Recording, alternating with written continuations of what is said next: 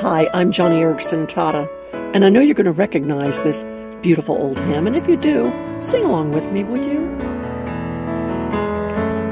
Be thou my vision, O Lord of my heart, not be all else to me save that thou art. Thou my best thought by day or by night, waking or sleeping thy presence my light. Oh, I love that beautiful old hymn. The melody is so lilting. It's so, it's so Irish. You know, although I never knew her, my grandmother, her maiden name was Anna Verona Casey. my grandmother immigrated to the United States from Northern Ireland when she was a child. She was Scots Irish, I am told, Anna Verona married young and raised her four boys in the early 1900s, the youngest of which was my father, John Eareckson. My daddy, when he was alive, used to tell me that his mother was a woman of vision, a stout hearted Christian, a real woman of prayer. I can imagine her back when daddy was young, oh, around 1912 or 1915. My father had me very late in life, he did. I can just picture Anna Verona singing this hymn, Be Thou My Vision. And I can imagine her praying not only for my daddy, but for his three brothers.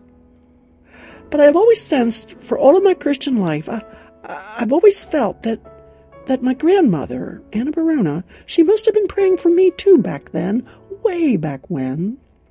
I think she must have been praying for the grandchildren she knew would be in the future.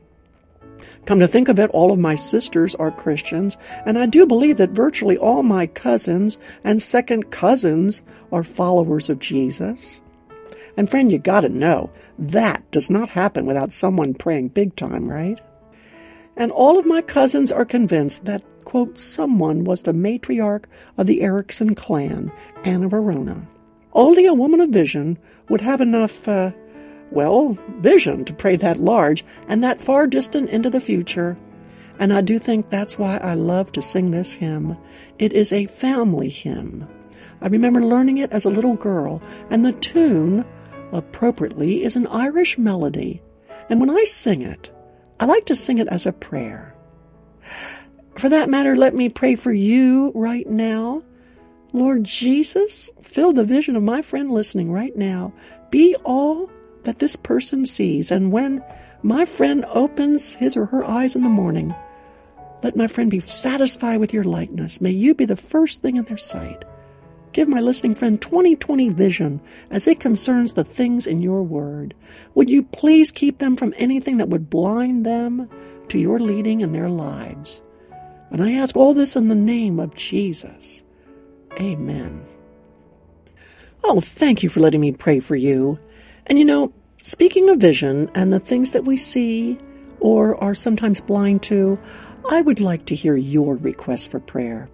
Especially if you're lacking vision or hope, if you're stumbling in your walk with Jesus, let us pray for you. You can post your personal prayer request on my radio page today at joniandfriends.org, and I promise you, our Joni and Friends staff will take your needs before the Lord in our morning time of prayer.